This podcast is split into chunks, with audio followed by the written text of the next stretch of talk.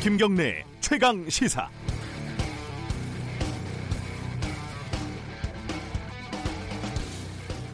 어제 하루 종일 포털 검색어 순위에요. 어, 연예인 설리의 이름이 1위에 올라 있더군요. 무슨 사달이 났나 이렇게 봤더니 속옷을 입지 않고 찍었다 이렇게 추정이 되는 사진을 SNS에 설리가 올렸다 이게 뭐 전부였습니다. 일종의 가십거리 정도 이 정도는 뭐 될 수 있겠죠. 그런데 어제 하루만 네이버에 관련된 기사가 무려 140건 이상 올라와 있었습니다. 대부분 그 사진 한 장 보여주고 장사를 해 먹으려는 속셈이 너무나 노골적입니다. 어, 좀 자세히 보면요. 먼저 경제지가 굉장히 발이 빠릅니다. 매일경제, 노브라로 당당하게 거리 활보 제목이에요. 서울경제, 속옷 미착용 감론을박 한국경제, 설리가 또 참 성의가 부족합니다. 클릭 장사를 하려면은 경제 전문지답게 평소 하던 대로 소득주도 성장 부작용으로 속옷도 못 사. 이 정도는 좀 써줘야 되지 않겠습니까? 조선일보 홈페이지에는 관련 기사가 어, 세상에 9건이나 올라와 있습니다. 모든 기사에는 똑같이 설리 사진이 대문짝만에 걸려 있고요. 제목들이 뭐 설리, 시선강간 싫어, 설리, 가시밭길 이더라도 설리, 의연한 행보, 심지어 종합이라는 타이틀로 다시 쓴 기사도 있었습니다. 뭘 종합한다는 건지 잘 모르겠어요. 역시 전문성이 부족합니다. 조선일보 평소 장기를 발휘해서 설리의 행동이 혹시 북한의 사주를 받은 것이 아닌지 이 정도는 뭐 취재를 해줘야 되는 거 아니겠습니까? 영세한 인터넷 매체, 스포츠 신문 이런 거 다 넘어간다 치더라도요. YTN, 한국일보, 국민일보, 뉴시스, 서울신문, 머니투데이 이런 데는 왜 이런 기사를 쓰는 걸까요?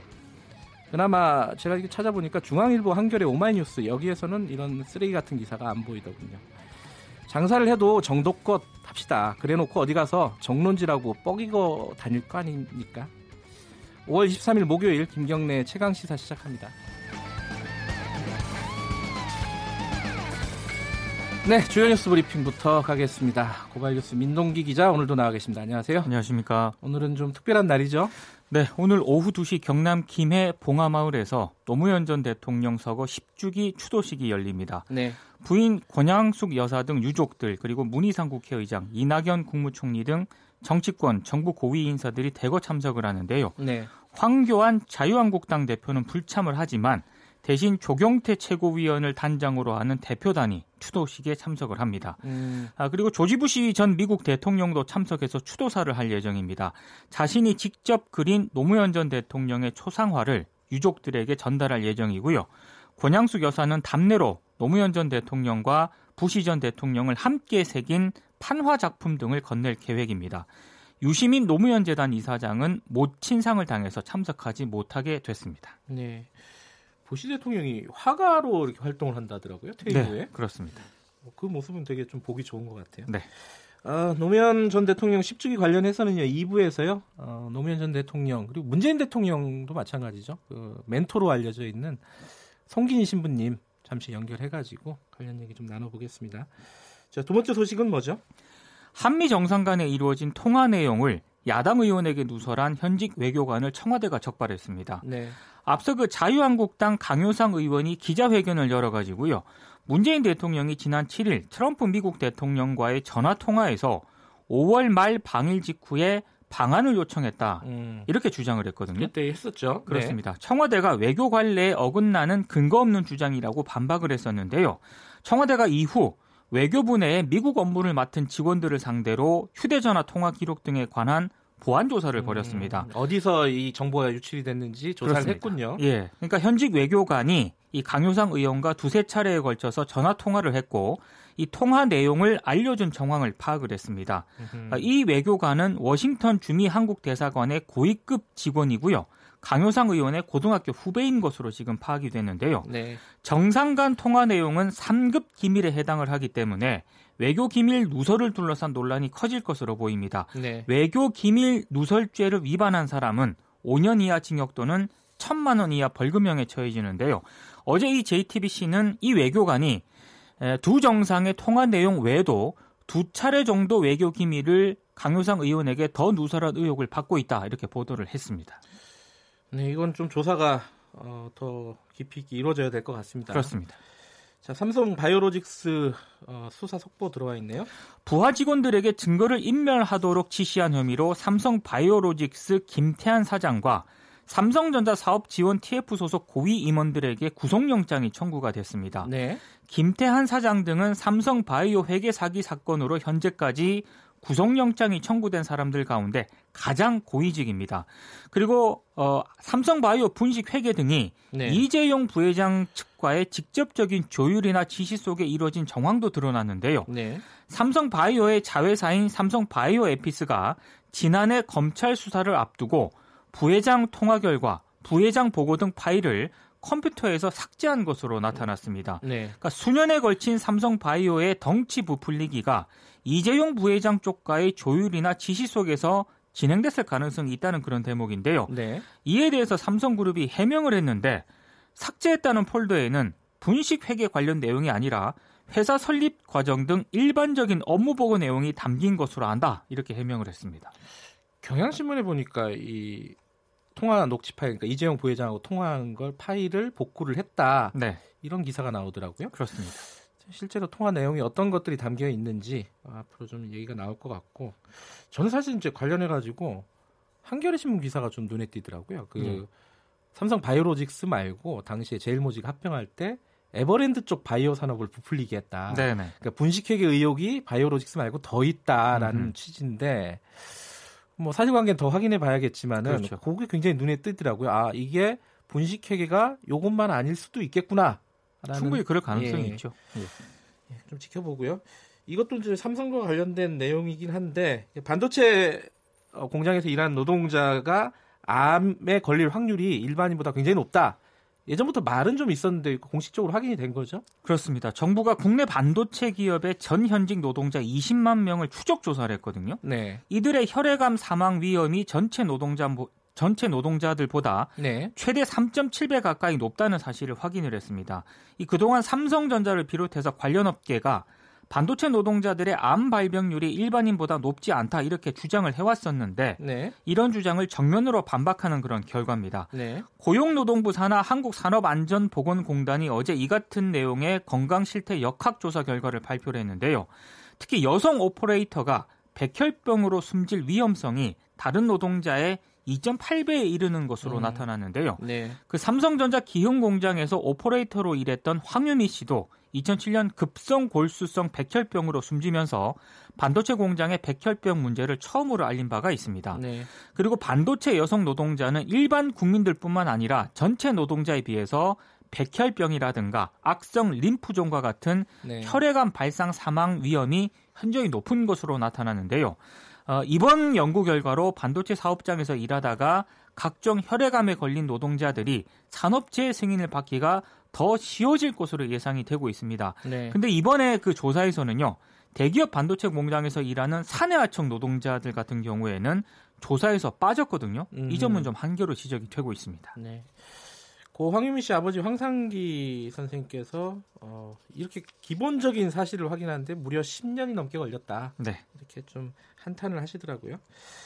자, 지금 제가 또 잊어먹었네요. 어, 유튜브 라이브 진행 중이니까 어, 많이 많이 들어오셔서 확인 좀 해주시기 바랍니다. 얼굴을. 아예로 비준이 드디어 추진이 되네요. 그렇습니다. 정부가 노동자의 단결권 강화 그리고 강제 노동 금지 등 ILO가 제시한 핵심 협약 3개에 대한 비준 절차에 나섭니다. 네. 한국이 91년에 국제노동기구에 가입을 하긴 했습니다만 핵심 협약 8개 가운데 아동노동 금지, 차별 금지 등 4개 협약만 비준을 했거든요. 네. 정부가 이번에 비준 절차를 밟겠다고 밝힌 핵심 협약은 결사의 자유를 보장하는 두 개 협약하고요.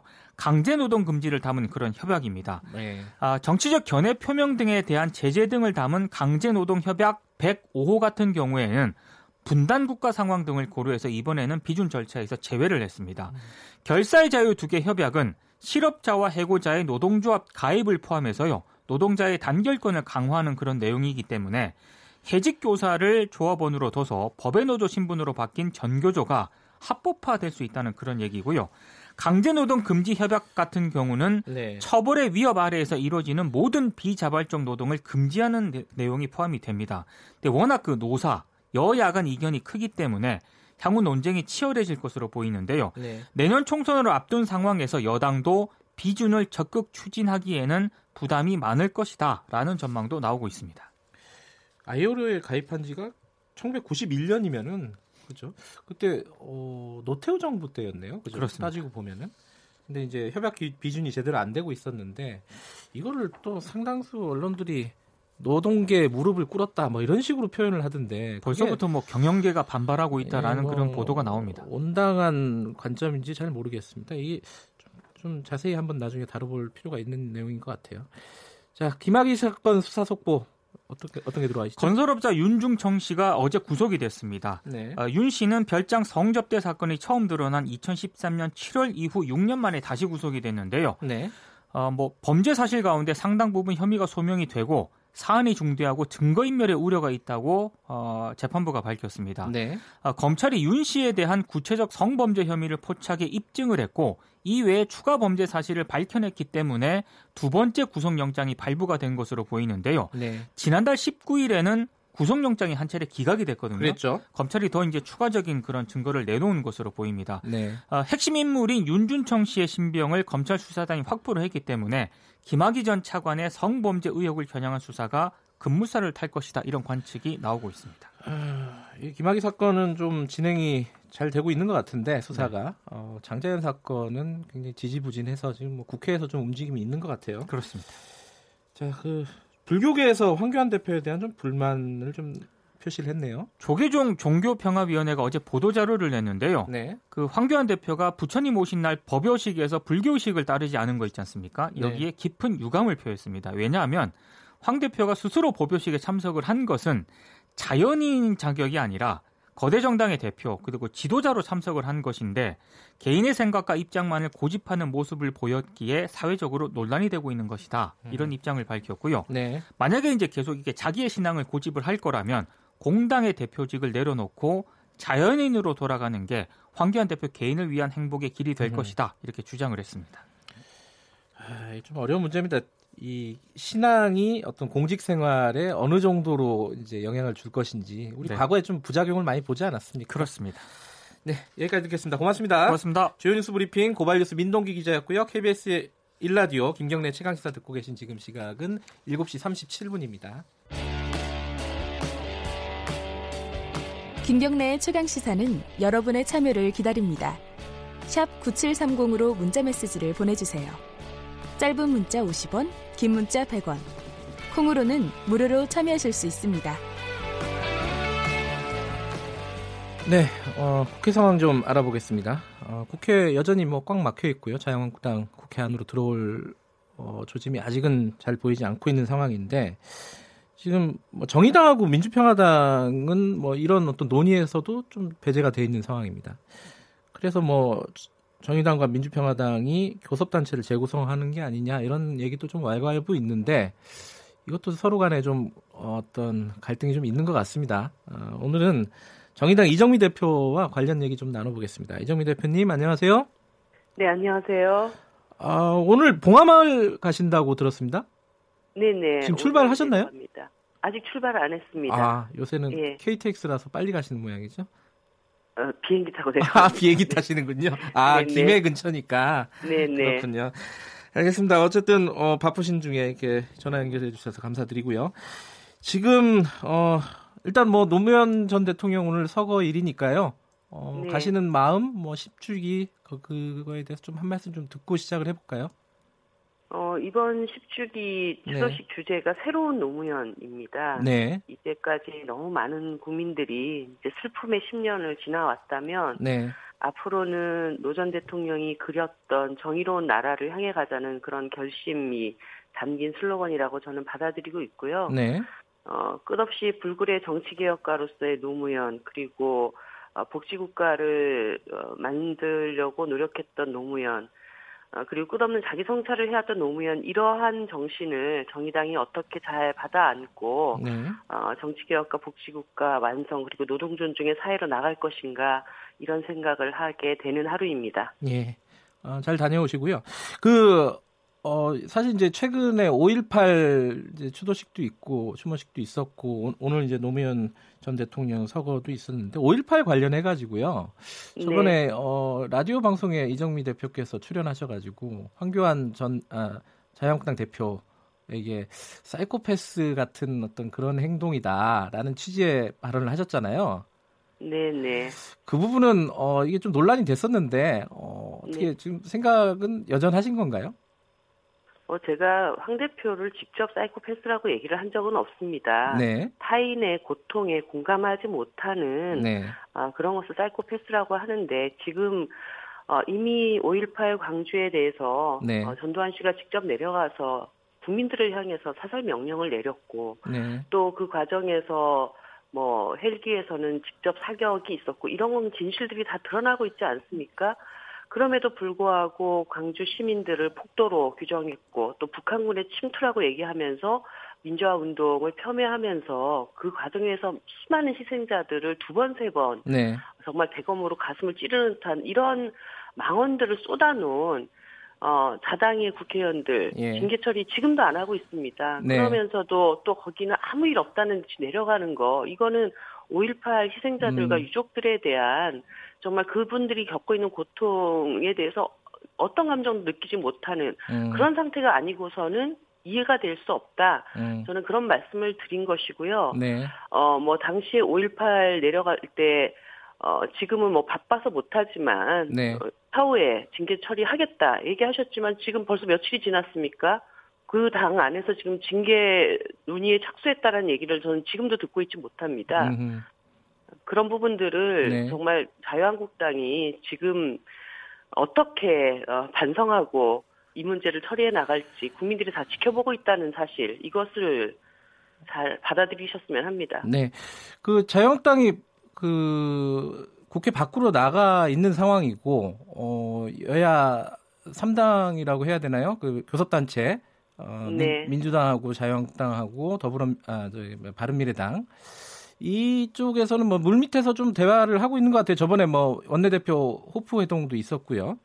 네. 진행이 되고 있는 거를 사실 좀 약간 한 발 떨어져서 보고 계신 거잖아요. 정의당 입장에서는. 네, 어떻게 뭐, 어떻게 보고 계십니까 지금 이 상황을? 국회를 정상화 시키려면 뭐 네. 물밑에서 한 번만 만나서 되겠습니까? 세 번, 네 번 만나서 네, 그렇죠. 정상화를 하면 되는데 좋은데 예. 아, 지난번 호프 미팅 경우에는 저는 네. 뭐 순서가 좀 잘못됐다고 봅니다. 음. 어, 나경원 대표가 지금 3당 호프 회동에 나갈 때가 아니라 네. 황교안 대표랑 두 분이 앉아서 막걸리를 드시든 맥주를 마시든 이 수렁에 빠진 전국을 어떻게 책임질 것인지 네. 두 분이 뭔가 논의를 좀 하셔야 됩니다. 어, 나 원내대표는 뭐 국회 정상화 얘기를 하지만 여전히 황교안 대표는 국회, 국회 바깥을 떠돌면서 네. 정말 뭐 대통령 어, 김정은 대변인 이야기만 계속 떠들고 있고 네, 네. 어, 이런 상황에서 자유한국당이 어떤 방향으로 갈 것인지 갈피를 못 잡고 있지 않은가 이런 생각이 듭니다. 어, 본인들이 국회로 들어오기 위한 어떤 어, 준비도 돼 있지 않은 상태에서 뭐 호프 마셔가지고 뭐 무슨 일이 해결이 되겠습니까? 결과적으로는 어, 이 과정에서 어, 5당 원내대표 회동을 무산시키고 3당끼리 호프 미팅 하면서 네. 마치 자유한국당이 대단히 대접받을 위치에 있다는 것처럼 착각을 하게 됐고 그 과정에서 결국은 호프 미팅 이틀 만에 어, 나경원 원내대표가 패스트트랙에 대해서 유감 정도로 국회 들어가는 건 우습다. 음. 어, 대충 국회 열면 안 되고 패스트트랙을 완전히 철회해라. 이런 식의 적반하장의 발언이 지금 나오고 있습니다. 네. 어, 저는 뭐, 어, 전국을 풀어나가기 위해서 여러 가지 그 접촉도 필요하지만, 어, 이 과정에서도 분명한 원칙은 있어야 된다라고 네. 하는 말씀을 드리고 싶습니다. 윤소아 원내대표께서 정의당 원내대표가 이 호프 미팅 관련해 가지고 이제 사실 이제 민평 그 민주평화당하고 정의당이 배제된 부분 이 부분에 대해서 좀 불만을 말씀하셨어요.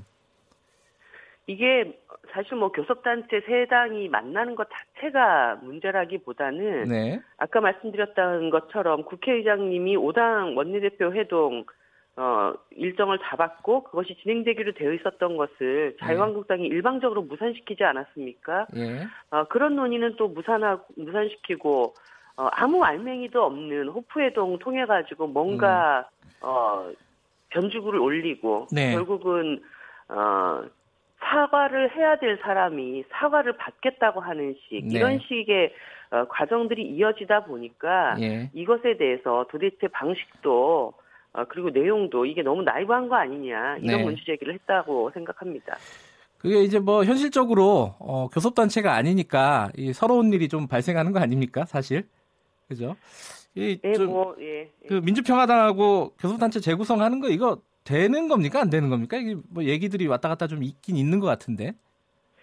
정의당은 사실 일관되게 예. 어, 공동교섭단체를 구성을 해서 네. 국회 내 가장 개혁적인 교섭단체가 민생 개혁을 이끄는 견인차가 되겠다 이런 말씀을 해왔, 드려왔습니다. 네. 뭐 지난번 창원 성산 선거도 어, 노 대표님 자리를 우리가 지키겠다는 것도 있었지만 네. 한석을 다시 꼭 다시 되찾, 되찾아와서 네. 교섭단체 구성의 요건을 갖추겠다고 한 것인데요. 네.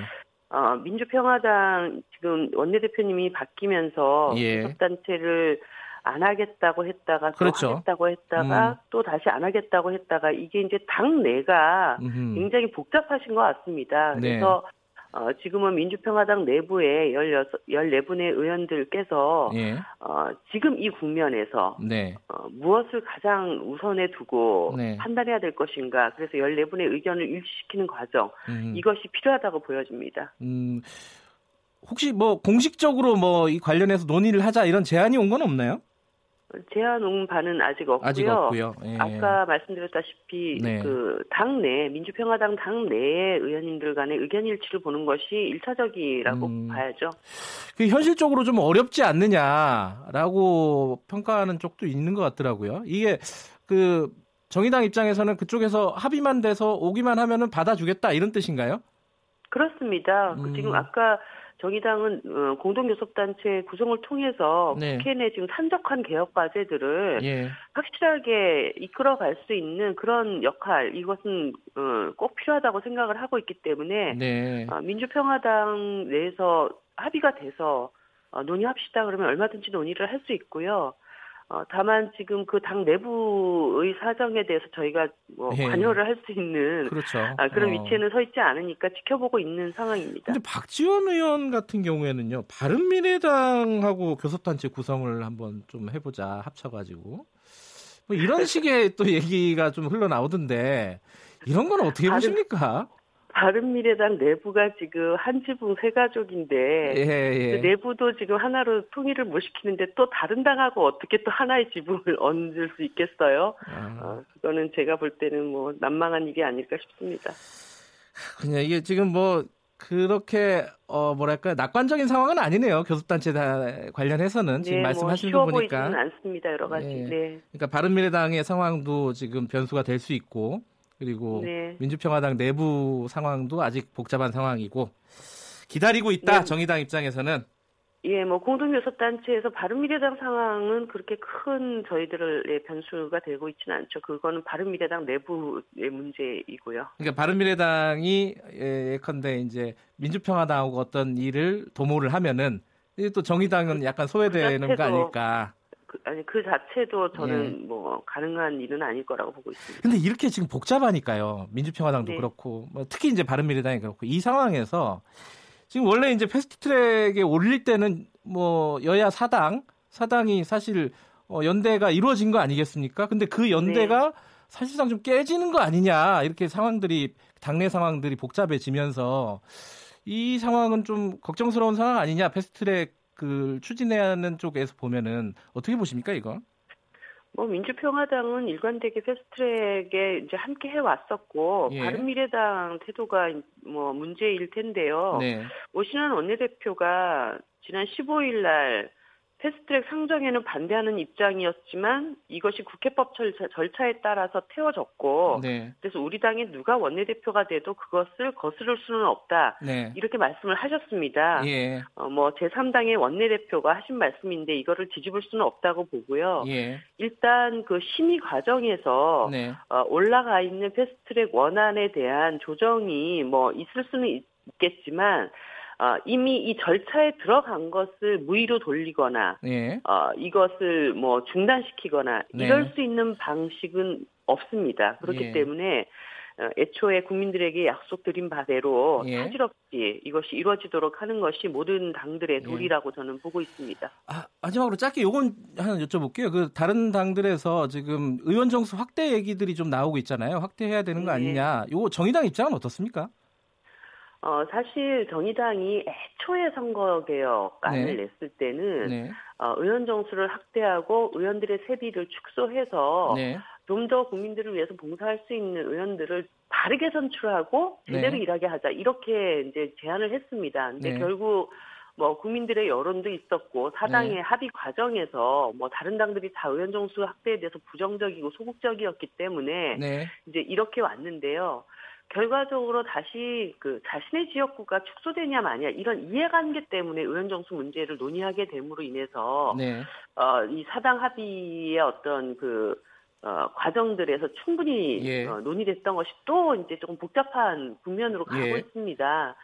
어, 아무튼 그 선거제 개혁 논의를 심의하는 과정에서 어떤 것이 어, 적절한 방안인지에 대한 논의는 조금 더 음. 어, 해봐야 된다고 봅니다. 알겠습니다. 오늘 말씀 감사합니다.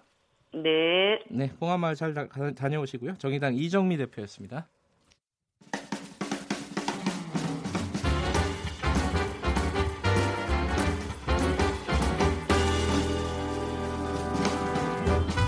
여러분의 아침을 책임집니다. 김경래의 최강 시사. 최강 스포츠 KBS 스포츠 취재부 김기범 기자 나와 있습니다. 안녕하세요. 네, 안녕하세요. 자, 프로야구 소식부터 볼까요? 탈꼴찌 전쟁. 야, 네. 꼴찌를 벗어나기 위한 전쟁이 더 치열하군요. 보통 그 스포츠 소식 전할 때요. 예. 상위권 팀들, 잘하는 팀들 그렇죠. 소식 전하는 게 상식인데 지금은 롯데와 기아가 지금 꼴찌 전쟁을 벌이고 있기 때문에 관심이에요, 근데 굉장히 큰 관심을 예. 벌이고 있습니다. 9위 롯데였고 어제까지 예. 10위 기아가 붙었는데 반 경기 차였거든요. 네. 그러니까 이날 경기에 따라서 승패에 따라서 음흠. 순위가 갈리는 탈꼴찌를 향한 전쟁이었는데요. 아 정말 치열했고요. 연장 10회까지 가는 아하. 이 혈투 끝에 기아가 6대 5로 가까스로 승리를 거두고 예. 어, 기아가 시즌 처음으로 3연승 거뒀어요. 아, 그래요? 네, 그래서 최하위를 탈출하게 됐습니다. 이 그 자리에는 이 6연패를 당한 롯데가 최하위 꼴찌가 음. 됐고요.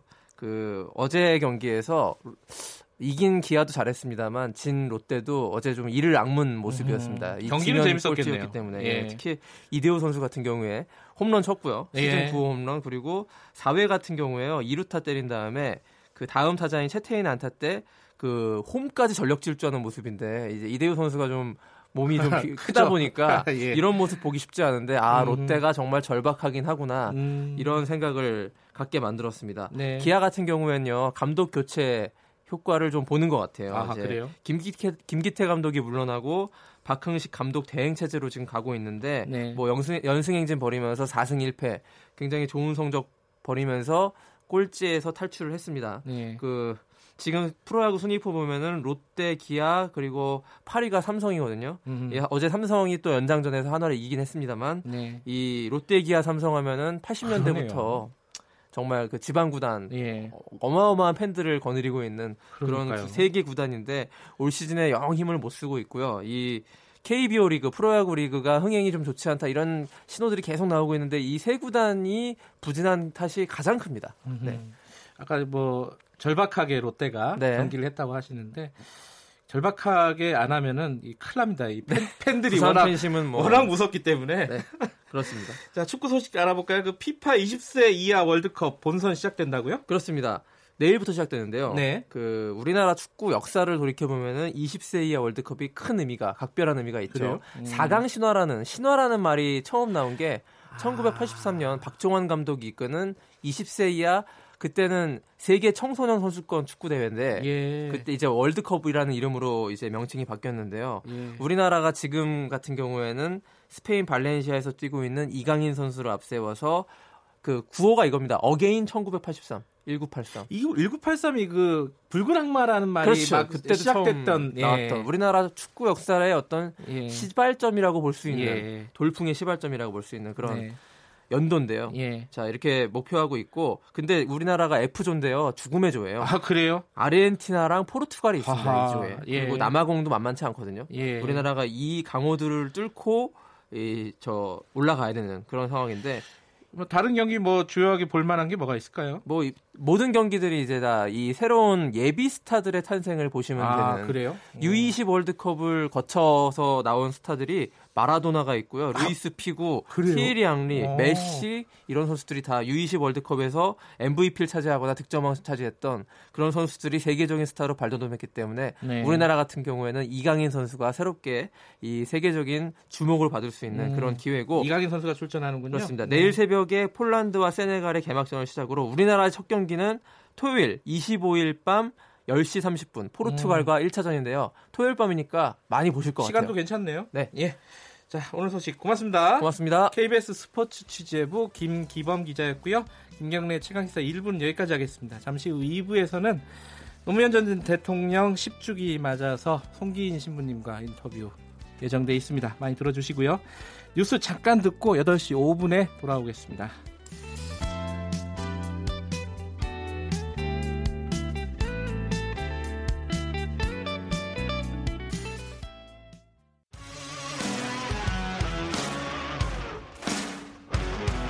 탐사보도 전문 기자 김경래 최강 시사.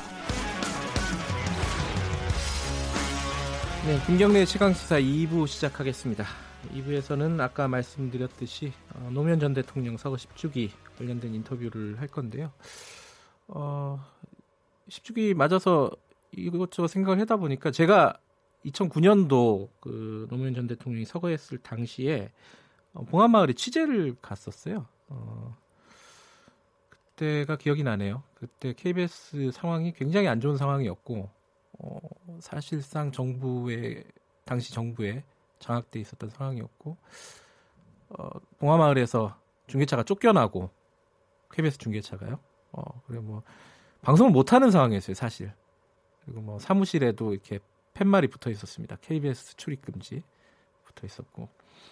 어, 저는 방송을 하다가 그런 경험은 처음이었는데 이 KBS 취재 차량에다가 밤에 그 시민들이 막 이렇게 촛불을 막 집어 던졌던 기억이 납니다. 그래갖고 앞에 차량에 운전하시는 분이 안 보일 정도로 촛농이 이렇게 막 달라붙어가지고 그로부터 10년이 지났습니다. 어, 무엇이 변하고 무엇이 변하지 않았을까요? 어, 참여정부 초대 과거사 위원장이시기도 하고 사실은 노무현 전 대통령 그리고 문재인 대통령까지 뭐 멘토로 알려져 있죠. 정신적 버팀목, 지주, 뭐 여러 가지 표현들을 많이 씁니다. 송기인 신부님 오늘 특별히 좀 연결해 보겠습니다. 신부님 안녕하세요. 예, 안녕하십니까. 네. 오늘 10주기인데 봉화는 뭐 미리 좀 다녀오셨다는 말씀을 전해 들었습니다. 예. 그러니까 그 전부터 그냥 이날이 너무 복잡한 날이니까 예. 과거사 위원장들끼리 되게 그 둘째 화요일에 참배를 하고 옵니다. 음. 금년에도 그랬어요. 예. 아, 다녀오실 때마다 좀 어떤 생각이 드십니까? 한 10년이니까 또 새로운 또 각별한 생각이 드실 것 같은데. 그래요. 뭐 해마다 가서 예. 좀 아쉽게 생각이 들고 네. 우리끼리 모여서 그 같이 얘기를 좀 나누고 그러죠. 네. 10년이 지났으니까 이제 이런 질문을 신부님께도 그냥 감히 좀 여쭤볼 수 있을 것, 있을 것 같아요. 그 2009년도에 그 일을 어, 전에 들으시고 어떤 마음이 드셨습니까? 음, 그 당일에 말이죠. 예, 예. 그때는 정신이 멍하더라고요. 뻥 뚫린 것처럼. 네. 무슨 생각이 나는 게 아니라 이런 이런 수가 있을 수 있을까 하는 그런 그런 생각이었죠. 그런 상태였죠. 네. 오늘은 어 송긴 신부님께 옛날 얘기 좀 조금씩 여쭤볼게요. 예. 그래요. 예. 노무현 전 대통령과 처음 어떻게 만나시게 된 거예요? 그러니까 82년 부산에 미모 나온 방화 사건이 있었죠. 예, 예. 그 미모 나온 사건 변론인이 8명으로 구성을 했었는데 네. 그 8명 중에는 음, 박찬종 변호사가 들어가 있었어요. 아하. 그런데 그 변호인단 중에서 한 사람이 찾아와서 그 박 변호사는 그 적합하지 않다. 그런데 그 양반을 그 자기들로서는 네. 그만두라고 하기가 힘들다 선배이기 음. 때문에 네. 그좀 신부님이 해결해 달라 그래서 제가 가서 박 변호사한테 얘기를 했고 이제 한 사람이 빠지니까 그 숫자를 맞춰야 되는 모양이에요. 음. 근데 이제 여덟이라 했는 일곱밖에 안 되니까 한 사람이 더 필요하다. 그때 그리고 그 변호사들이 알아서 할 일 이걸 나한테 말하는 그러니까. 예. 그 얘기가 신문이 말해주면 그 아마 그 거절 안 할 것 같아서입니다. 그래서 예. 이제 노 변호사가 그래서 변호인단에 합류하게 됐었죠. 예. 그때부터 이제 그 매 주 월요일에 재판을 했는데 예. 재판이 끝나면 저녁을 같이 하게 돼요. 예. 변호사들하고. 예. 그 자리가 이제 뭐 소주도 한잔 하면서 음. 친하게 된 가까워지게 된 그런 자리였죠. 그래가 그 노, 노 변호사를 알게 된 거예요. 예. 처음 만날 때도 그렇고 초창기에 어 노무현 전 대통령 당시에 이제 변호사 노무현 변호사는 인상이 어땠습니까? 인상이 그냥 정말로 그 평민이지 보통 시민이죠. 네, 네. 신사도 아니고 예. 그렇다고 노동자도 아니고 예. 일반 시민 그런 대로인데 좀 성격이 급한 것처럼 보였고 음흠. 그런데 그 무슨 말 같은 거 언어에서도 뭐 세련되게 하는 게 아니고 그냥 직접 바로 아하. 말하는 그런 그런 성격이구나 그, 음. 그런 생각을 했죠. 예. 그 노무현 전 대통령 그렇게 인연을 처음 맺으시고 나중에 이게 정치에 입문하게 된 것도 송기인 신부님 덕분이라고 얘기를 들었어요. 맞나요? 그 제 덕보다는 그 저기 그 누구지 저 김영삼 대통령. 예 예. 근데 YS가 저에게 전화를 했어요. 신부님한테요. 가지고 예, 예, 전화로 부산 시민 그, 그 시민 측에서 네. 네 사람을 추천해 달라. 네 군데 부산에 출마시키겠다고 말을 했어요. 예, 예. 근데 제가 뭐 그럴 수 있는 사람이 아니니까 어떻게 찾죠? 아니 그래 찾아주면 좋겠다는 거예요. 예. 그래가 이제 그 우리가 가끔 모이니까 그때는 변호사들 많이 모인 데서 제가 국회의원 할 사람 그러니까 김광일 변호사 혼자만 그 네. 하겠다는 거예요. 예. 나머지는 아무도 없어요. 그래 할 수 없이 그대로 음. 그 연락을 했습니다. YS에게. 네. 어, 이렇다 그러니까 아이고 그, 그럴 수가 있느냐 말이지. 시민들 좋은 분 많을 텐데. 네. 그, 다만 한 분이라도 더 해주면 좋겠다는 거예요. 예. 그래가 이제 다시 제가 노 변호사를 만났어요. 음. 그래가 이 서울에 가서 일하면은 네. 부산에 사는 것보다는 효과적일 거다. 네. 그 서울로 가는 그런 용기를 내봐라 하니까 아, 남이거 지금이 좋습니다. 고 거절하는 거예요. 아, 처음에 거절했어요? 음. 예, 거절한, 네. 아, 아예 거절하는, 아, 자기는 그, 현재 상태가 더 좋다. 가장 일하기. 네. 뭐, 다른 생각이 전혀 없다는 거예요. 그러니까 이거 할 수 없구나 하고 고민을 하는데, 다시 또 독촉을 하는 게 서울에서는. 예. 다시 만나가 설, 설명을 했죠. 그러니까 자기가 해보겠습니다. 음. 다만 그 선거 운동을 한번 멋지게 해보고 싶은 거지 국회의원들 예. 생각은 없습니다. 그러더라고요. 그래요. 그래서 네. 제가 그때는 남구에 살았기 때문에 남구로, 예. 그다음에 김광일은 중구로 이렇게 이제 해서 둘 다 신문에 발표가 됐어요. 그 당에서. 예. 그래요. 그럼 그렇게 하면 되겠다 싶었는데 다시 나한테 와서 하는 얘기가 남구는 재미가 없습니다. 동구에 가야 재미가 있겠습니다. 그러는 거예요. 네. 그때 동구가 허삼수 선거구였습니다. 아, 그 5.18의 그러니까, 주역 중에 한, 한 명이요. 예. 그럼요. 허삼수하고 부터 선거운동을 재밌게 하지. 예. 남군 재미가 없다 그래가. 아하. 그때는 이미 발표가 됐기 때문에 힘들잖아요. 예. 그래서 다시 이제 그때 미안해서 YS한테 제가 최성목 목사에게 서울 좀 다녀오라 했어요. 예. 서울 가서 이제 이런, 이런 행편이 이렇답니다. 그러니까 이런 걸 바꿔준 거예요, 그대로. 예. 동구로 그래 이제 가고. 예. 그 바꿔가지고 동구에 출마했는데 제가 그 선거 사무실 한번 가보니까 바쁘더라고요. 네. 방이 두 개나 돼 있는데 그래서 뭐 사람은 안 만나고 그때는 후원만 하고 왔는데 당선된 거예요. 세상 사람들이 그 사람들이 이익을 생각한 사람은 없었습니다. 그때도 승부사였군요. 예. 그래 이제 그 정, 정치의 고생을 시작하게 된 거죠. 뭐. 예. 그 어떻게 이렇게 어 뭐 보통 다 외부 사람들 생각에는 의외로 당선이 된 노무현 당시 국회의원이 그랬어요. 네. 예. 그 이후로 사실은 근데 굉장히 정치적인 여정이 복잡했습니다. 그죠?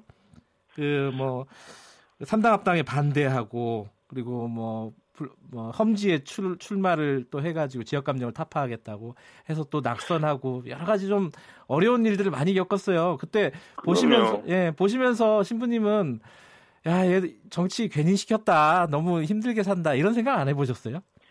어, 그보다는 그냥 어쨌든 간에 제가 또 죄인처럼 생각이 되는 거예요. 예. 최고생을 하라고 내가 아. 보냈나 싶은 그런 생각이 들어서. 예. 근데 그 본인은 선거 운동할 때 동구에서 네. 재밌게 했다는 거예요. 네. 권총을 쳐고 흉내리라고 뭐 이런 식으로.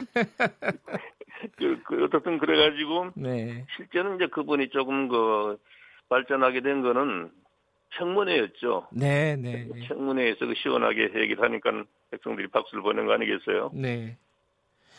그 노무현 대통령이 당연히 당시 이제 노무현 국회의원이죠. 어, 음? 대통령에 출마하게 될지는 생각을 못 하셨을 것 같아요, 신부님도. 그죠? 어, 저도 그 대통령까지 생각해 본 적도 없고, 네. 국회의원으로서 충실히 일하면 좋겠다 그런 생각이었죠, 뭐. 네. 대통령이 출마한다는 말씀을 듣고 어떤 생각을 하셨습니까, 신부님은? 그러니까 이제 부산에 내려와서 네. 같이 이제 뭐 작은 행사가 있었는데 네. 시장이랑 모여가지고 얘기할 때 제가 그랬어요. 그 그래가 고생을 너무 할 거 아닌가 그러니까 그래도 촌 놈이 어딥니까? 신껏 해봐야죠. 그렇게 말하는 거예요. 예. 그래요. 좀 그 대단한 용기다 그런 생각을 가지, 가졌었습니다. 그래갖고 또 대통령이 돼버렸어요 또. 그죠? 그래서 제가 그 해를 예. 제가 그 지금 뭐 80년을 살아오면서 제일 좋은 해였다고 생각합니다. 아하. 왜냐하면 네. 봄에 예. 그분이 후보가 된 거예요. 네. 어이구야 이럴 수도 있다. 이제 그리고 예. 그 다음에 그 월드컵이 아주 재밌었습니다. 그랬죠. 네. 예, 그때 이제 첫 골도 부산 사이구 농장에서 넣고 월드컵 아주 재밌게 했고 가을에 또 그 아시안 게임이 예. 아마 그 당군들의 가장 많은 금메달을 끌어모았을 겁니다. 그때 아시안 게임 또 부산이었나요? 그럼요. 아 그랬구나. 예, 2000년. 아주 잘 됐고. 예. 그 다음에 또 12월에 이제 진짜 당선이 된거 있죠. 네. 그렇게 놀라운 그 아주 즐거운 해였습니다. 예. 그런데 또 그 뒤에 여러 가지 뭐 정치적으로 공격도 많이 받고 힘들게 지내고 탄핵까지 당했어요. 결국 물론이요. 예, 탄핵 소추까지 받았고 어 그리고 결국은 어 이게 뭐랄까요? 극단적인 선택까지 하게 된 그런 마지막에 그 몇 년 있지 않습니까? 한 6, 7년. 그래요. 저는 예. 그 탄핵 때 그런 생각을 했어요. 결국 저 지금 탄핵하는 건 일부 그 정치 반대자들이지. 네. 그 진실은 이길 거다. 음. 그런 그때 신념이 있었어요. 네. 비록 탄핵을 실제로 당하, 당하더라도 네. 결국 역사는 저 사람이 바른 자세, 바른 일을 하려고 했다. 그렇게 그 기록될 거라 그런 생각을 했었습니다. 네. 신부님 참여정부 때 그 과거사 정리 위원장으로 어, 지내셨잖아요. 예. 당시도 그렇고요. 지금도 역시 뭐 적폐청산 여러 가지 부분에서 진행이 되고 있는데 저항들도 만만치 않고 뭐 피로감 얘기하는 사람들도 있고 이렇습니다. 그 뭐 당시도 그렇고요. 지금 상황도 데려, 어, 돌이켜 보면은 어, 어떤 생각이 드십니까, 신부님은? 음, 과거사가 정되지 않고는 네. 아무리 길게 가더라도 뭐 세월이 가더라도 어, 문제가 풀리지 않을 겁니다. 이걸 정리하고 나야 제대로 바른 사회로 이끌어갈 수가 있지. 네. 과거사 이걸 덮어놓고 그대로 가자. 그거 가지고는 절대로 저는 우리나라가 성공 못한다고 생각해요.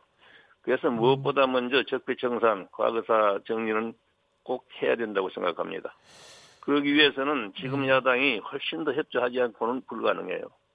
만약에 그 협조 않고 지금처럼 뻗댄다면은 한없이 늦어지는 거죠 우리나라 바른 발전이. 예. 그 야당에서는 근데 이걸 정치적인 보복 아니냐 이게 우리나라 정치에 좋은 것이냐 앞으로도 뭐 이런 식으로 이렇게 반응하는 쪽도 있어요.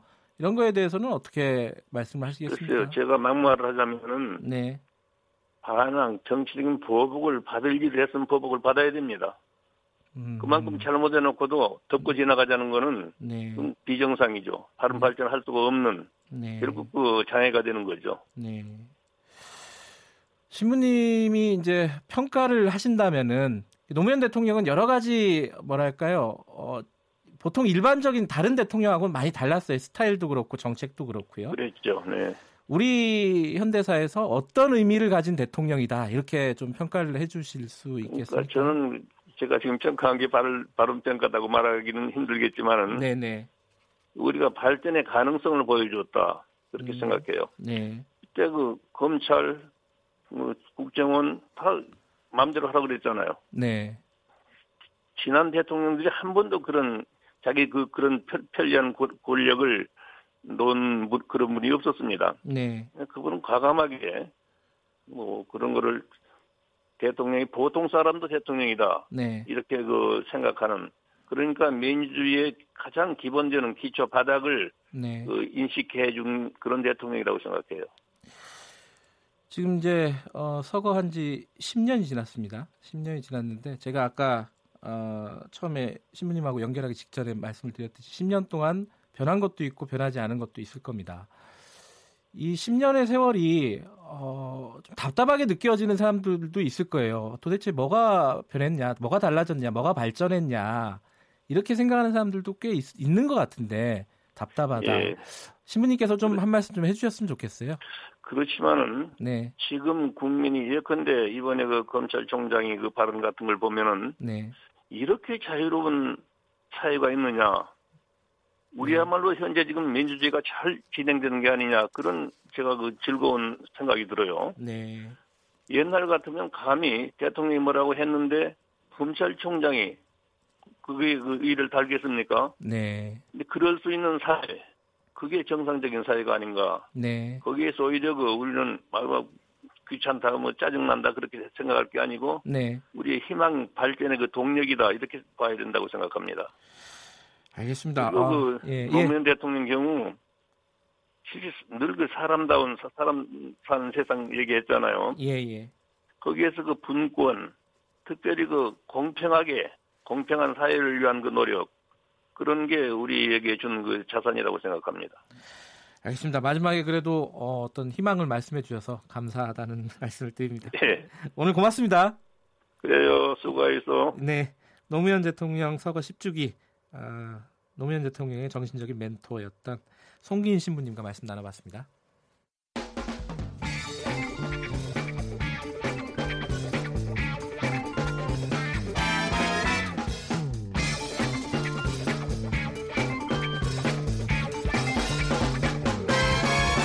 윤태곤의 눈. 윤태곤의 눈 의제와 전략그룹 더모아의 윤태곤 정치 분석 실장 나와 계십니다. 안녕하세요. 안녕하세요. 근데 제가 생각해 보니까 네. 윤태곤 당시 기자 10년 전에 네. 와 굉장히 오랜만에 만났던 게 봉하마을이었던 걸로 기억해요. 기억하세요? 잘 아, 기억 못 하시죠? 예. 제가 취재를 갔는데 네. 거의 한 몇 년? 한 10년 만에 네. 윤태곤 기자를 어, 당시 현장에서 봤었어요. 아, 제가 그날 예. 이제 서거 당일부터 해가지고 예. 장례식까지 쭉 있었어요. 당시 아마, 프레시안 기자였죠. 예, 예, 예, 아마 그때 그렇게 오래 있었던 기자는 이제 흔치 않을 거예요. 제가 음. 처음에 이제 정치부 기자들이 많이 갔다가 사회부로 이제 교체가 예. 많이들 됐는데 저는 이제 쭉 있었거든요. 예. 참여정부 어, 때 청와대 출입했던 인연도 예. 있고. 그 이제 제 노 대통령이 퇴임한 날 그 봉하마을에 내려갔지 않습니까? 특별 네. 열차로 네. 그때 같이 갔었어요. 그게 아, 이제 청와대 출입 음. 기자로서의 마지막 음흠. 역할이었고, 근데 이제 그 서거 당일에 또 이제 그 소식을 듣고 가게 됐죠. 사실 윤태곤 네. 실장 지금은 네. 실장님은 어, 이 노무현 대통령 서거에 좀 남다른 생각이 있었겠군요 당시에도. 네, 뭐 네. 지금도. 네. 그 얘기는 뭐 길게 해야 될 것 같으니까 예. 다음에 하시고 예. 오늘은 검경 수사권 얘기 어제 이어서 조금 더 해볼게요. 어제 좀 그렇죠. 짧았죠? 예. 그 어제도 예. 좀 흔치 않은 장면이 있었어요. 어제요? 어떤 예. 거 말씀하시는 거죠? 언론 보도에 대해 가지고 네. 청와대 대변인하고 민주당 대변인이 공동 입장문으로 반박을 했어요. 이런 건 처음 본 것 같기도 하고. 예. 입장문이 같았어요, 그러니까? 명의가 같은 거예요. 아, 그래요? 에다가 예. 어떤 보도였어요? 그 지난 20일에 네. 당정청 이제 정책 협의가 열렸습니다. 여기 이제 조국 수석, 뭐 민주당 정책 파트 의원, 민감용 경찰청장 등이 참석해가지고 국가수사본부 안 등을 발표를 했어요. 네네. 근데 이제 조선일보가 보도하기를 네. 조세 마약 수사 기능을 이제 문무일 검찰총장이 이런 안을 내고 있습니다.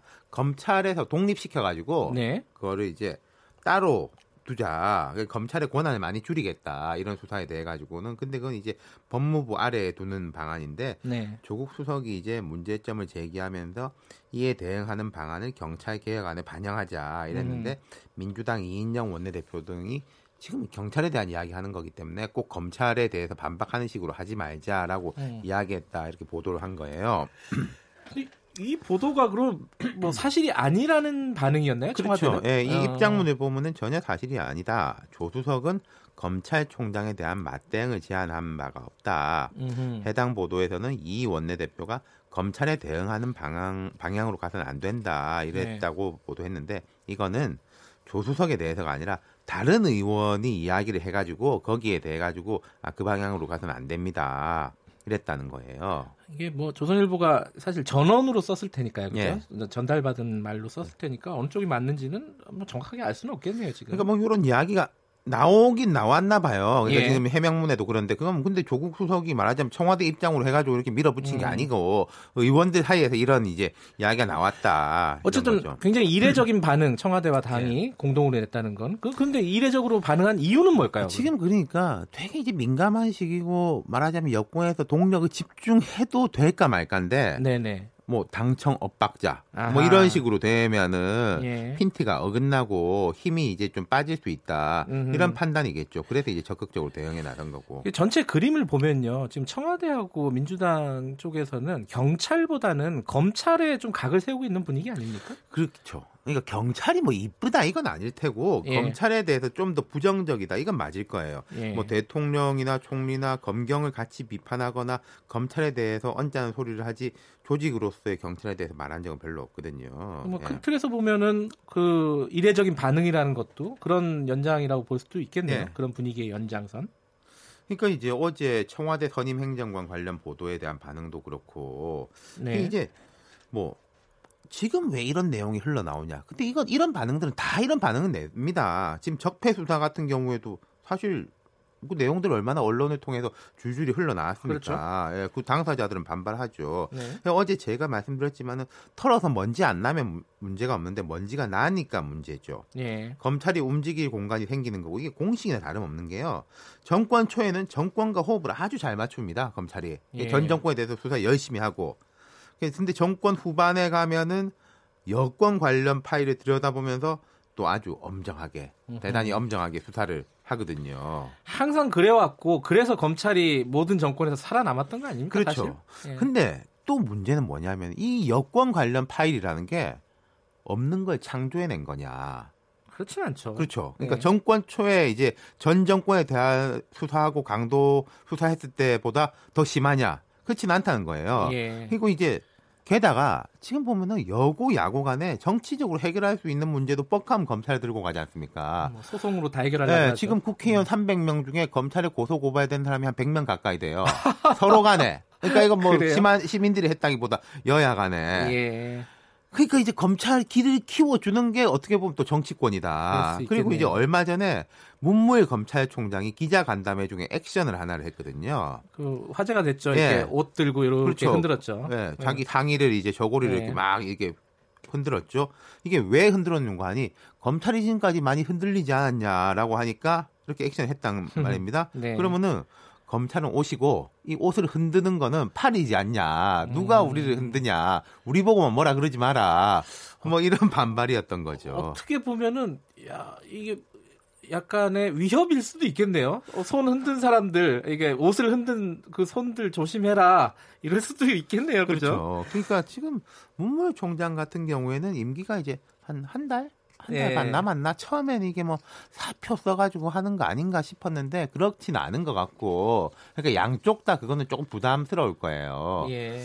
지금 뭐 어, 곤란한 상황이긴 할 것 같아요. 문무일 총장도 어, 검찰 내부의 분위기도 전달을 해야 되고 뭐 정부의 뜻도 관철시키는 부분들 일부 있어야 되고. 네. 그러니까 이제 문 총장 같은 경우에는 조금 그래도 홀가분 할 겁니다. 얼마 안 남았기 때문에 음, 음. 뭐 나가면 나가는 거고 뭐 지키면 지키는 거고. 근데 문제는 이러다가 또 검찰 개혁, 아, 검경 개혁 뭐 이게 좀 또 흐지부지 되는 거 아니냐? 이, 이 걱정이 그러니까 들긴 해요. 지금 이제 차기 총장 후보자를 지금 물색 중인데 네.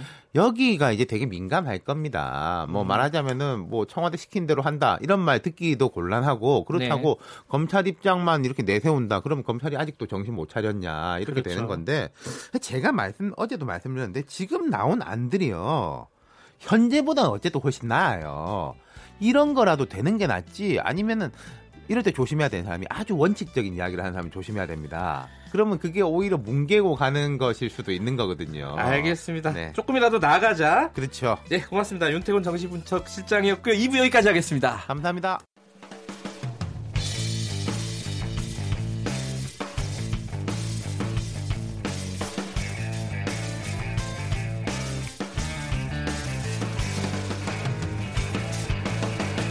김경래의 최강 시사.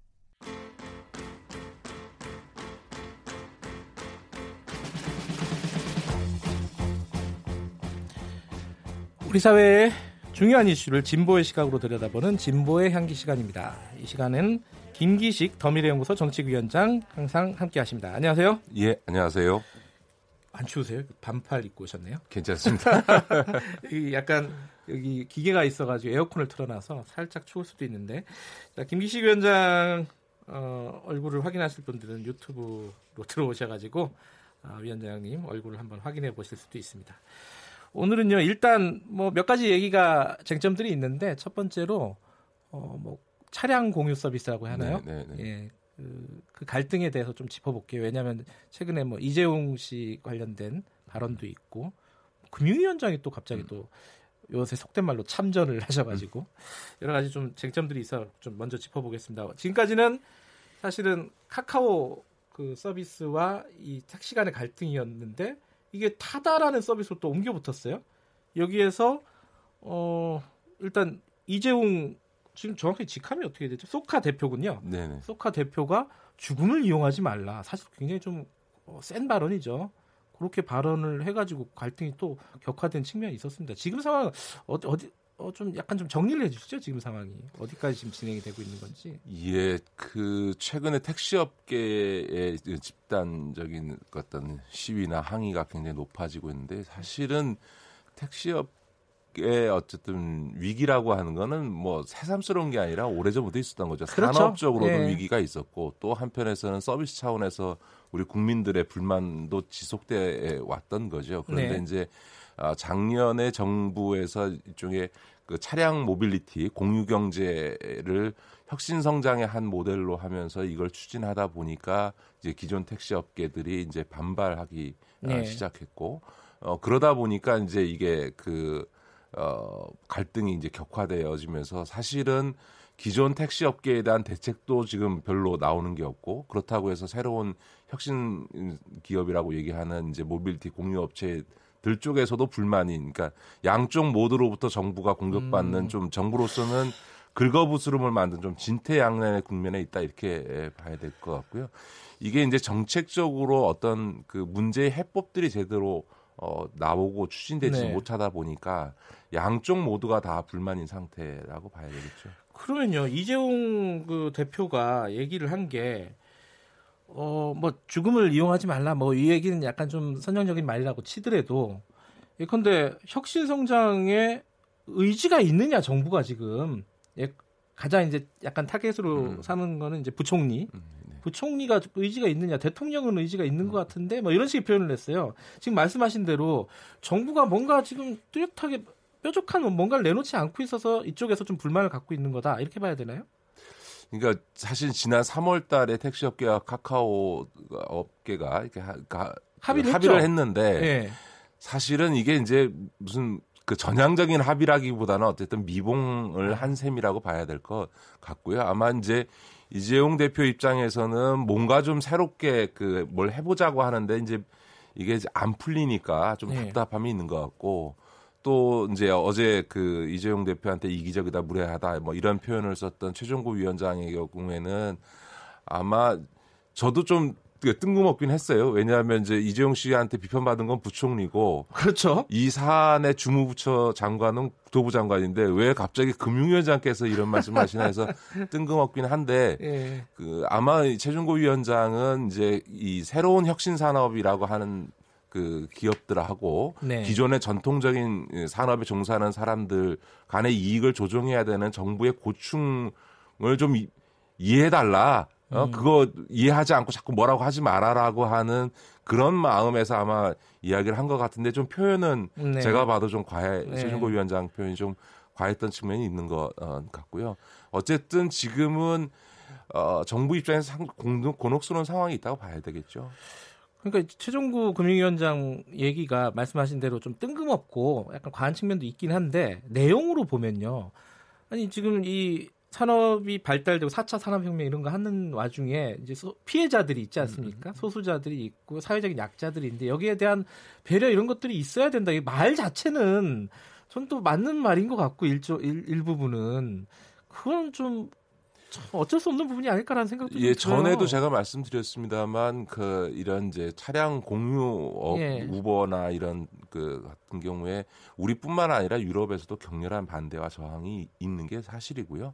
어, 저는 그런 점에서 기존 택시업에 종사하시는 분들에 대한 정부 차원에서 어, 보호를 해나가는 이런 정책들은 필요하다고 생각합니다. 다만 이게 전체적으로 좀 뭉뚱그려져 있는데 택시 업계도 사실은 법인 택시 업자와 법인 택시에 고용돼 있는 택시 노동자들과 또 개인 택시를 아, 그렇죠. 운영하시는 분 간의 이해관계의 차이가 있거든요. 복잡해요. 예. 지금 이번에 타다 문제는 주로 개인 택시, 서울의 개인, 개인 택시 조합에서 지금 문제 제기하고 있는 건데 사실은 저는 여기 좀 안 좋은 의도도 숨어 있다고 생각합니다. 무슨 얘기냐면 어, 지금 택시 노동자들을 위한 월급제 같은 것도 시행해야 되고 또 그동안의 택시 법인 택시들 같은 경우에는 각종 부가세라든가 세금 혜택을 엄청나게 받아왔거든요. 근데 어, 이 택시 업체들이 그럼 회계나 회사 운영을 그럼 투명하게 했냐라고 하면 그러지 못한 거죠. 최근에 뭐 버스 준공영제 확대하자고 네. 했는데 정부의 그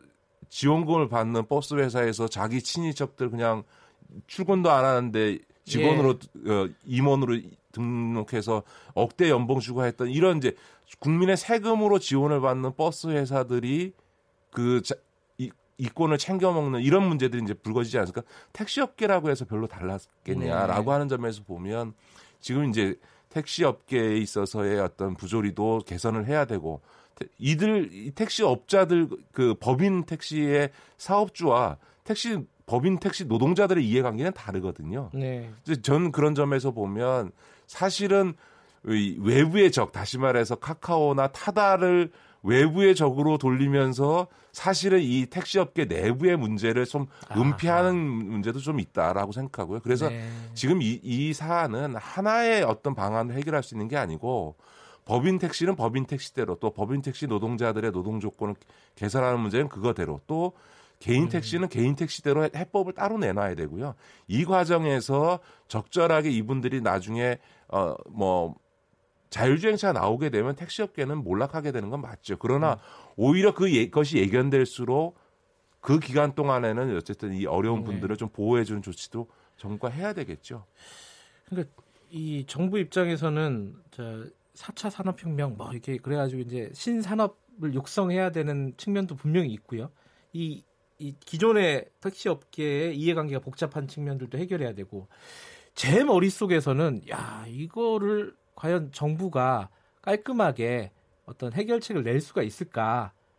어, 이 쉽지 않은 부분이 아닐까라는 생각이 드는데 어, 위원장님께서 좀 정책적으로 제안을 한다면은 어떤 방법? 약간 큰 틀에서 보면은 아니 저는 이렇게 그렇게 큰 틀에서 접근하는 방식으로는 문제를 못 푼다고 생각합니다. 오히려 각각의 이해관계들이 아하. 다 다르기 때문에 이렇게 뭉뚱그려서 무슨 사회적 합의니 사회적 타협이니 하는 이런 문제가 사실은 아하. 아무것도 하지 않는 상황을 만든다는 거죠. 그러니까 예. 그러니까 아까 말씀드렸던 것처럼 법인 택시 업계의 문제는 법인 택시 업계의 네 문제대로 네. 개인 택시의 문제는 개인 택시의 문제대로 해, 문제를 해결해야죠. 예를 개인 택시의 많은 부분들은 사실은 지금 지방자치단체 추진하고 있는 감차 정책을 적극적으로 취, 추진해서 우리 뭐 청취자들께서 많은 경험이 계시겠습니다만 택시 타다 보면 너무 고령이신 분들이 택시 어, 운행을 하시는 경우도 많지 않습니까? 네, 네. 이제 이런 부분들은 적극적으로 정부가 감차 차원에서 그 개인 택시 면허를 사주면서 이렇게 네. 감차해줘서 그분들이 적절한 보상을 받고 소위 엑시탈 수 있도록 도와주는 정책들을 적극적으로 펴야 되는 거죠. 음. 또 또 새로운 택시 서비스 내이름 타다에 대한 비난이 있습니다만 예전에 기억하시겠습니다. 일반 택시만 있다가 모범 택시라는 게 만들어지기도 했지 그렇죠. 않습니까? 예. 어떻게 보면 타다라는 게 모범 택시 하나 또 만들어지는 음. 측면도 있는 거예요. 그러니까 이런 택시 업계에서 새로운 시대를 하는 것 자체가 문제냐 그것이 전체 택시 업계를 몰락시킬 정도가 되면 그거는 경계해야 되겠지만 일정한 새로운 시도는 새로운 시도대로서 유의미하게 음. 되도록 또 일정하게는 길을 열어줘야 되는 것도 맞는 거죠. 그래서 네. 뭐 아니면 도식으로 하거나 혹은 전체적으로 모아놓고 당신들끼리 합의해봐라 이런 음. 이 사회적 합의 모델이라는 게 듣기에 따른 좋은 얘기지만 한 어떤 측면에서 보면 예. 정부가 할 일을 안 하고 니들끼리 해봐라. 음흠. 그럼 니들끼리 합의해 오면 우리가 뭐 해줄게 이런 어떤 어떤 측면에서는 무책임한 어, 발상이기도 한 거죠. 그럼 지금 거꾸로 얘기하면은 지금 정부의 어떤 정책 방향이 아, 일정 부분 좀 무책임한 측면이 있다 이렇게 보시는 거네요. 아니죠. 그러니까 어쨌든 지금은 전체적으로는 양쪽의 균형을 맞추려고 하는 노력은 네. 하는데 그거를 너무 포괄적으로 접근하다 보니까 각각의 어떤 음. 구체적인 정책별로 네. 세부적인 대책을 세우고 추진하지 못하는 한계는 있다고 보여집니다. 알겠습니다. 이, 아, 그 말씀이 제일 인상적이네요. 그러니까 너무 큰 틀에서만 보려고 하지 말고 어, 세부적으로 하나하나 해결해 나가는 모습이 예. 중요할 수도 있다. 알겠습니다. 오늘, 오늘은 몇 가지 얘기를 좀 해야 되는데 하나가 중증 정신질환자 대책이에요. 이게 왜 최근에 뭐 조현병 환자들의 어떤 범죄들이 좀 잇따르지 않았습니까? 네. 그런 부분에 대해서 어, 이게 사실은 범죄가 그냥 어디 가서 행패 부리는 수준이 아니라 사람의 생명을 뺏어버리는 그런 범죄였기 때문에 정부가 대책을 내놨는데 그 대책이 과연 실효성이 있느냐. 정부가 발표를 했어요. 여러 가지 뭐 내용이 있는데 뭐 제일 눈에 띄는 건 뭐 24시간 응급 체계 어, 이런 것들 좀 갖추겠다.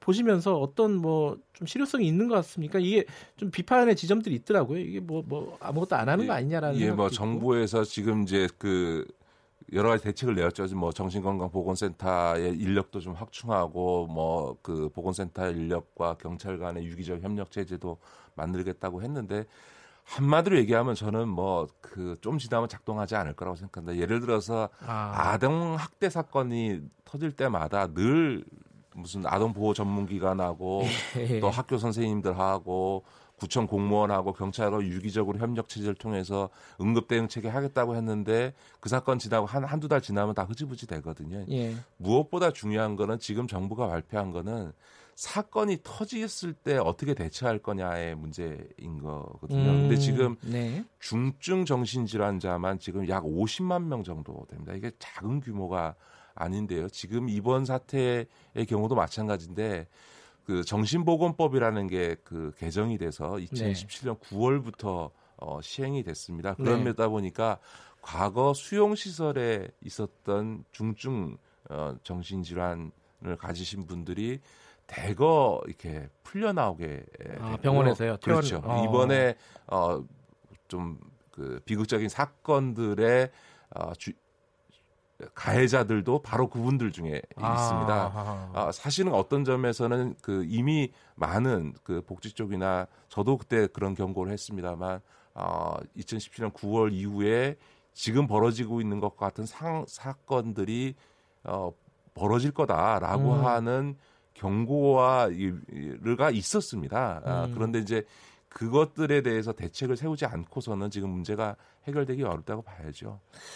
근데 그게 이제 대표적인 게 이제 사법 뭐 입원이라고 하나요? 그 이제 강제로 입원시키는 네네. 경우 어, 정신병원 같은 데다가 근데 그런 게 이제 인권 문제가 하도 많이 발생하니까 이런, 이런 식의 어떤 정책들이 예, 나왔었던 예, 건데. 네, 그러니까 그 당시에 정신보건법이 개정돼서 시행되게 됐던 주요 이유도 예. 입원하는 과정에서 뭐그 이 가족들이나 부적절한 절차를 거쳐서 그러니까요. 본인의 의사 상관없이 사실 그렇게 중증이 안 돼도 막 강제 입원을 예. 시킨다든지 네. 또 어, 수용한 그 정신질환을 수용한 시설 안에서의 반인권적인 행위가 벌어진다든지 하는 이런 문제들 때문에 네. 그 이번 절차도 매우를 엄격하게 하는 형태로 해서 인권 보호자, 정신질환자의 인권 보호적인 측면에서 그렇죠. 이 법이 개정된 건데요. 저는 우리 사회가 여러 가지 그런 문제가 있다고 생각하는데 개인의 인권을 보호하는 문제하고 네. 사회적 공익을 지키는 것, 다시 말해서 그 개인의 인권을 보호하다 보니까 다른 사람이 피해를 벌 네. 그것도 고나 생명을 잃어버린 이런 상황들에 있어서 적절한 균형점을 찾아야 된다고 생각합니다. 그런 음. 점에서 음. 보면 지금은 본인이 동의하지 않으면 강제 입원을 사실상 못하게 돼 있습니다. 네. 근데 중증 정신질환자 중에서 누가 자기가 입원하는 거를 그렇죠. 동의를 하겠어요. 그러니까 사실상은 입원이 불가능해지는 상황으로 가고 있는 거는 좀 문제가 있다. 음. 그래서 이제 소위 입원에 있어서 강제 입원에 있어서의 어쨌든 의학적인 객관성 또 어쨌든 이, 인신의 이동을 제한하는 거 아닙니까? 어디 네. 움직이지 못하게 하는 거니까 그런 인신의 이동성을 제한하는 거기 때문에 사법적 절차에 준하는 정도의 어떤 음. 과정이 필요한 거죠. 그래서 어, 외국 같은 경우에는 이제 대개 법원이 그 강제 입원을 음흠. 결정하도록 함으로써 예. 소위 사법적 정당성을 부여하거나 혹은 그 이제 다른 나라들의 영국이나 호주 같은 데에서는 의사가 참여한 별도의 위원회, 우리 식으로 얘기하면 예를 들면 노동위원회처럼 아하. 그 소위 사법기관에 준하는 의사들이 네. 참여한 어쨌든 위원회를 통해서 객관적으로 판단해서 입원 조치를 할 수 있도록 하는 어 도도록 하고 있습니다. 그래서 저는 우리 같은 경우에도 이 50만 명에 이르는 이 중증 질환자에 대해서는 예. 이런 사법적이거나 혹은 사법부와 어, 의사들이 참여한 독립적인 어떤 기관을 통해서 객관적 음. 판단을 통해서 이런 좀 강제 입원의 길을 열어줘야만 네. 어, 지금과 같은 이런 비극적 사건들이 빈발해지는 것을 막을 수 음. 있지 않을까 싶습니다. 아, 딜레마예요. 이번에 그 대림동 여경 사건 때문에 이제 공권력의 수위를 좀 높여야 된다. 그래서 뭐 테이저건이나 이런 것들 사용을 조금 더 자유롭게 할 수 있게끔 공권력이 폭력을 당하거나 이랬을 경우에 근데 그런 거면 또 이제 과잉 대응하면 또 어떻게 할 거냐? 인권이 또 침해될 거 아니냐? 이게 이 딜레마를 어떤 균형점을 잡을지가 항상 고민인 것 같습니다. 그렇죠? 이, 이 부분도 비슷한 것 같아요. 이 강제 입원 관련된 것도. 오늘 할 얘기가 좀 더 있지만은 나머지 얘기는 다음 주로 미루도록 하겠습니다. 오늘 말씀 감사합니다. 네, 고맙습니다. 진보의 향기 김기식 더미래연구소 정책위원장이었습니다.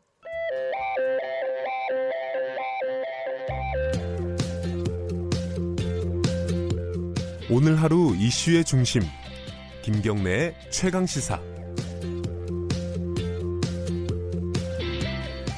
네, 어, 집에 가끔 있으면요, 뭐 휴가를 내거나 이럴 때 있으면은 집에 이제 도시가스 안전 점검하러 오시는 분들이 간혹 있습니다.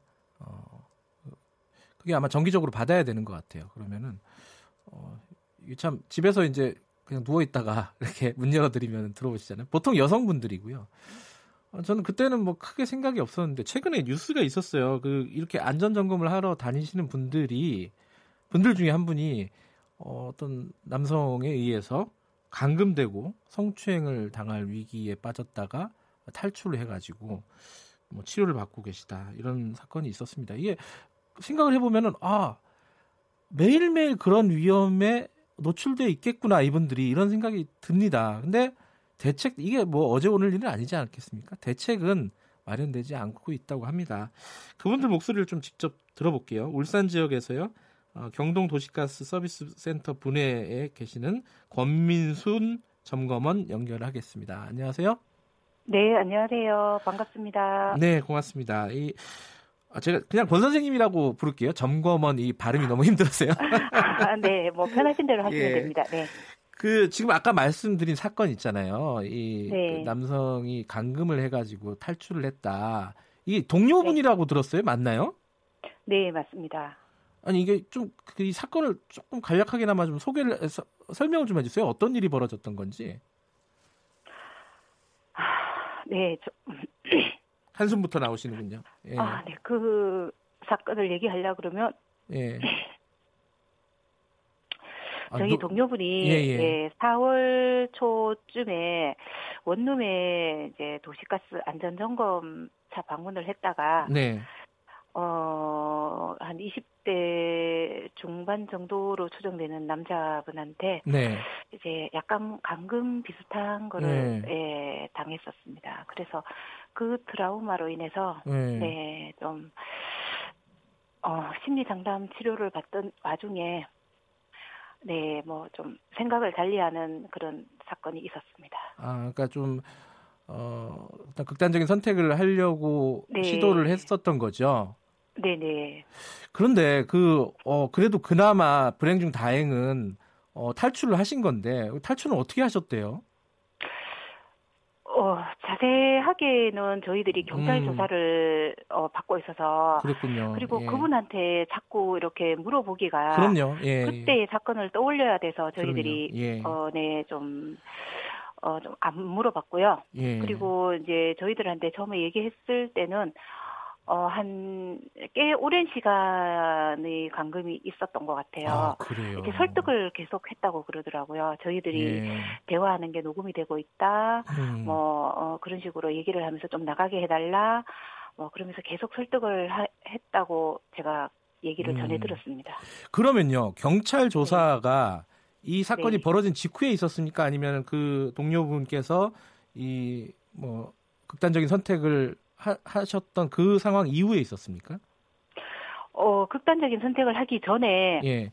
어, 신고는 했고요. 저희들한테 예. 동료분들한테도 어, 자기의 불찰이라고 생각을 했었었나 봐요. 아이고. 그래서 얘기를 안 하고 있다가 예, 예. 이제 우리 모임 모임을 하거든요. 저희들이 이제 예. 모임을 하면서 이제 뭐 어려운 일, 뭐 궁금한 거 이런 거 이제 저희들끼리 이제 얘기도 하고 이러면서 침묵적으로 하는 모임이 있는데 거기 나오면서 아 제가 이제 선배니까 네.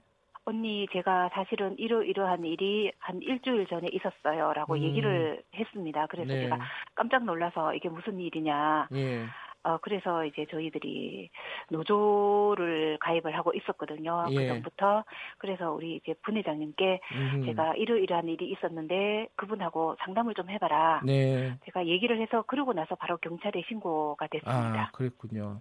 근데 제가 네. 아까 처음에 말씀드렸는데 이게 혼자 다니시잖아요. 제가 보니까. 그죠? 예, 그렇죠. 이러면은 어, 그 동료분처럼 항상 이런 어떤 꼭 성범죄가 아니더라도 여러 가지 네. 범죄에 노출될 그리고 밀폐된 어떤 집에 들어가는 네. 거기 때문에 그럴 가능성이 굉장히 높지 않습니까?